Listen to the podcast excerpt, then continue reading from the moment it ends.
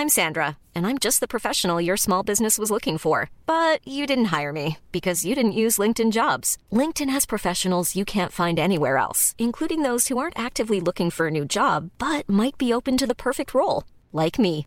In a given month, over 70% of LinkedIn users don't visit other leading job sites. So if you're not looking on LinkedIn, you'll miss out on great candidates like Sandra. Start hiring professionals like a professional. Post your free job on linkedin.com/people today.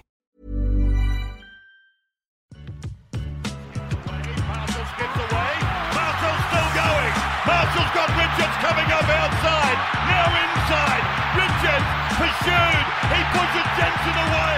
Pat Richards. Pat Richards scored. What about Andrew King? Put him in the second. Put him somewhere. He's too good for this game. Yes, yes. Welcome back to another episode of the NRL Supercoach podcast, hosted by the SC Whisperer. Now, yesterday we touched on Wacko Whisperer's NRL Supercoach side and Trent Copeland's, and this morning Brien Seeney, also known as the NRL Physio, has just dropped his. So I thought I'd jump behind the mic and, and give you guys some more thoughts on what I think of prominent figures in the community's teams. Now, if you guys don't know who Brien Seeney is or, or the NRL physio, he's probably the best account to go to for all injury analysis and get a real idea as to how long players can be out for before it's officially announced. Um, he's always on the money, spot on with uh, with injuries, and um, it's just at NRL Physio on all platforms. I highly recommend you guys go check it out. Another one that I recommend turning notifications on for. But without further ado, let's get straight into it. So up top, he's got Damien Cook. Now, uh, I made note yesterday that I don't think Cook is probably the premier option to go for at hooker. Uh, just I don't see his play style correlating uh, the same with these new rules. Obviously, everyone says he's a running nine, but over the last couple of uh, months in the last season, he's shown that he's really honed in his playmaking ability. So, look, I expect Cook to be up there in terms of averages. I don't expect him to be the best. Um, I still think that goes to Harry Grant uh, if all things considered with uh, Brandon Smith don't hinder that. Next, he has Jake, Jake Simpkins. Um, yeah, look, like I yesterday, I think Liddle's the premier option with your nine. So I know it's going to free up money, but if you're going to go with a cheap hooker, I think it has to be Jacob Liddle. Now, front row forward, he's gone with someone different that I haven't seen in any of these Telegraph teams, and it's Alex Twal. Um, look, Alex Twal last year and the year before was real Supercoach gold. He's just a guy that pumps out real consistent scores. He played 13 for the Tigers when they had no one in their forward pack to really do anything. Um, unfortunately, I don't see that happening again this year. Obviously, they brought in James Tamou. They've brought in Joe Ofahengaue. Uh, Luciano Leilua is going to go to another level. Shawn Blore um, is now emerging on the scene. Uh, Stefano as well. So I don't think the touches are going to be there for Alex Twal. I think he's going to interchange with Joe Ofahengaue a little bit between the front row and the lock position. So um, I think he's similar to Tino in terms of price and in terms of stock. I'm just not too sure where how much upside there is in Twal. I expect him to get around 60 points a game, but I think you can find better options for a little bit more money. Now, the next man he's got is Christian Welch for 453k, and I really like Christian Welch. Um, he showed real promise at the back end of last year. I think he's the best front rower in the game. Um, just the way he pumps through work and gets through it. People can, can talk about Josh Papalii all they want, but I think in terms of consistency, and that's what you want out of your front rower, I think Christian Welch um, has to be up there in, in the conversation. He really showed his uh, class at Origin level 2 he's a bloke that just can really get through work um, in in limited minutes too, and all he needs is a bit of extra game time, and, and he could be a, an easy 65 average player at 450k.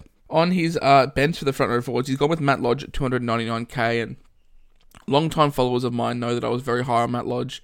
Um, I didn't see anyone speaking about him until I dropped an article, and uh, now he's in teams left, right, and centre. So uh, I'm going to claim that as a win for me. But uh, look, yeah, Matt Lodge, we know what he can do. 64 average in 2019, um, hampered by injuries and rotation last year, with Payne Haas being suspended uh, probably, and uh, his reduced minutes. If Matt Lodge can grab a starting role, uh, he's definitely one to, to have on your bench. I think if you're choosing between Hetherington and Lodge, I think Lodge is, uh, has the much more upside. And on the bench, he has Stefano Utoikamanu. Um, now, yeah, I said the same thing as I said in every pod. Uh, Stefano is pretty much a must-have, a front row at bottom dollar price. Um, you can maybe go outside the box and go like a Spencer Leniu for 30k more. But um, yeah, look, I'm, I'm pretty much happy to, to lock Stefano in as a as a must have in that front row. Second row forward, he has gone uh, a little bit lighter. He's just gone ta- Jason Taumalolo as his sole gun. Um, as we spoke about yesterday, four averages uh, above 17 in the last four years. So one to really put in there, set and forget. He's not going to be an origin player, so he's going to get you through those periods as well. Um, the next player is David Fifita. Now, obviously, we know what Fafita can do with the ball and highlights. Um, as I mentioned in prior pods, I'm not too sure where his workload comes from. Um, he's not someone that really wants to to do the shit hit ups and get get those base scores.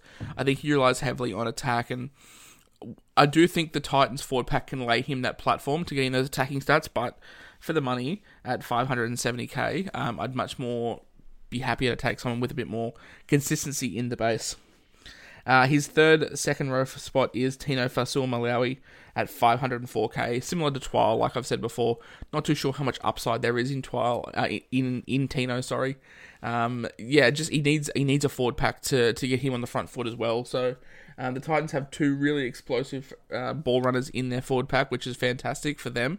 But in terms of the super coach standing, uh, I'm not too sure how much upside there is in Tino. Um, I've said it countless times. I'll say it again. Mitch Rayner, Tanah Boyd aren't Cameron Smith. So just getting that ball and, and getting it out to him early and getting him over that advantage line, I think might be a little bit of a challenge. And the last two spots, sorry, last three spots have gone to Jordan Riki, Shawn Blore, and Ben Trbojevic. Um, now, Jordan Riki and Shawn Blore I've touched on, so I'm not going to go over them too much. You guys know my thoughts on those two guys. But uh, but Ben Trbojevic has been on the cusp of probably a first grade debut for the last 18 months. Uh, Burbo, as he's known, obviously his brother Gerbo and Turbo at the back. Uh, if we can get all three Trbojevics on the field, that'd be fantastic viewing, but I'm not too sure on Manly's depth and how far away he is. I'm not a Manly fan.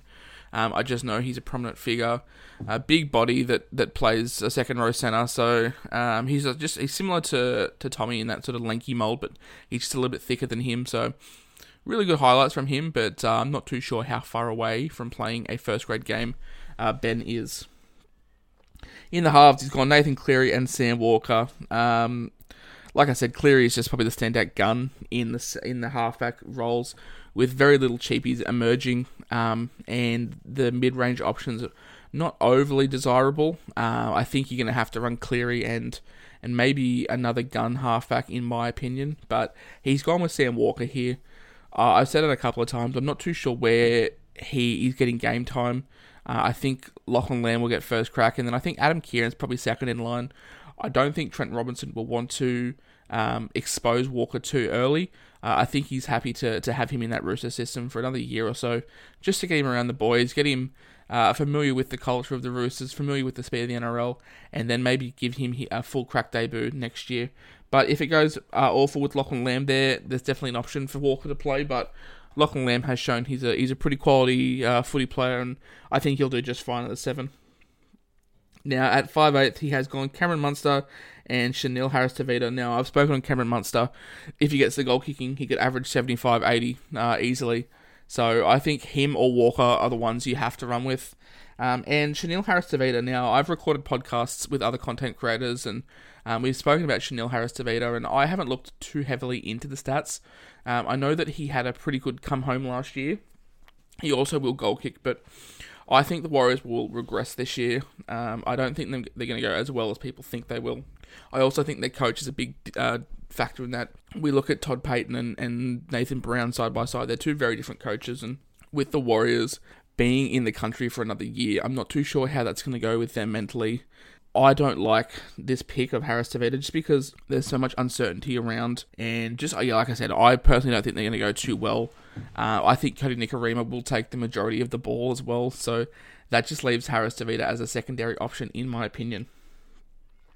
At centre wings, he has gone Valentine Holmes, who I've said many times, if you are going to go an expensive centre wing, I think Valentine Holmes is the man.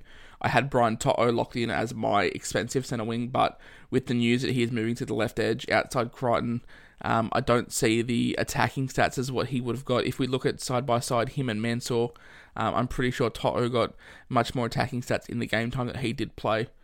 Um, and he also has Reimis Smith from the Melbourne Storm. Not too sure where uh, Reimis Smith is going to get his base from. Obviously, we know that in that Melbourne system he can be a fantastic try scorer, but he's never had a really big motor on him. I think a lot of the ball will go down Addo Carr's side, but he also could be competing in the centre. So there's a wing spot available at the Storm, but obviously Reimis Smith's natural position is centre, so it's going to be a case of where he competes and where he gets that uh, that game time. His next centre wing is Bailey Simonsson at 205k. Bailey Simonsson is in my side. I think that wing spot is his to lose. Um, obviously, yeah, same as Reimis Smith. We're going to need to get the base out of him.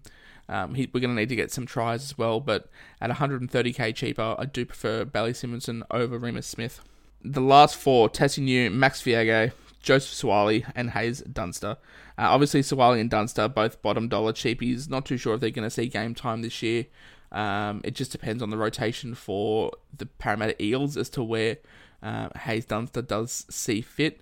And same with Suaalii. I think he's uh, third or fourth in the pecking order in terms of centres. Same as Walker. I think they're going to blood him in and, and not expose him to first grade footy so early. And obviously, Tesi Niu and Max Feagai, both uh, reported to start, both uh, cheap prices. I made a post yesterday saying Tesi Niu was a must have. And obviously, Max Feagai um, showed a little bit of class last year. We didn't see a whole lot of him. Um, but I definitely can see him having a good year this year. I don't want him to fall into the Brayden Wiliame trap of just scoring 20s every week and not really kicking on for super coaches. And the fullbacks are James Tedesco and Tom Trbojevic. I think these two pick themselves on their day. Turbo is uh, the best fullback in the game, and we know the consistency that uh, James uh, Tedesco can put out. So no issues with them uh, here at all. Uh, I really like those two selections. Now, my overview for Brien Seeney's team, I think there's some spots that he can really uh, fix up. Uh, a couple of cheapies that aren't going to play, and, and maybe Alex Twal and Tino that we could look to upgrade to, to other players or downgrade to to the next lot of players. But um, that's going to wrap it up today for us today, guys. I'm going to continue with these live reacts. So if you guys want me to review your teams, please send them to me. I'm going to look to get you guys on the podcast and keep your friends close and keep your pods closer. A jacket potato out of you, that. And the cheese and the coleslaw. Even on a budget, quality is non-negotiable. That's why Quince is the place to score high-end essentials at 50 to 80% less than similar brands. Get your hands on buttery soft cashmere sweaters from just 60 bucks, Italian leather jackets, and so much more. And the best part about Quince, they exclusively partner with factories committed to safe, ethical, and responsible manufacturing. Elevate your style without the elevated price tag with Quince. Go to quince.com slash upgrade for free shipping and 365-day returns.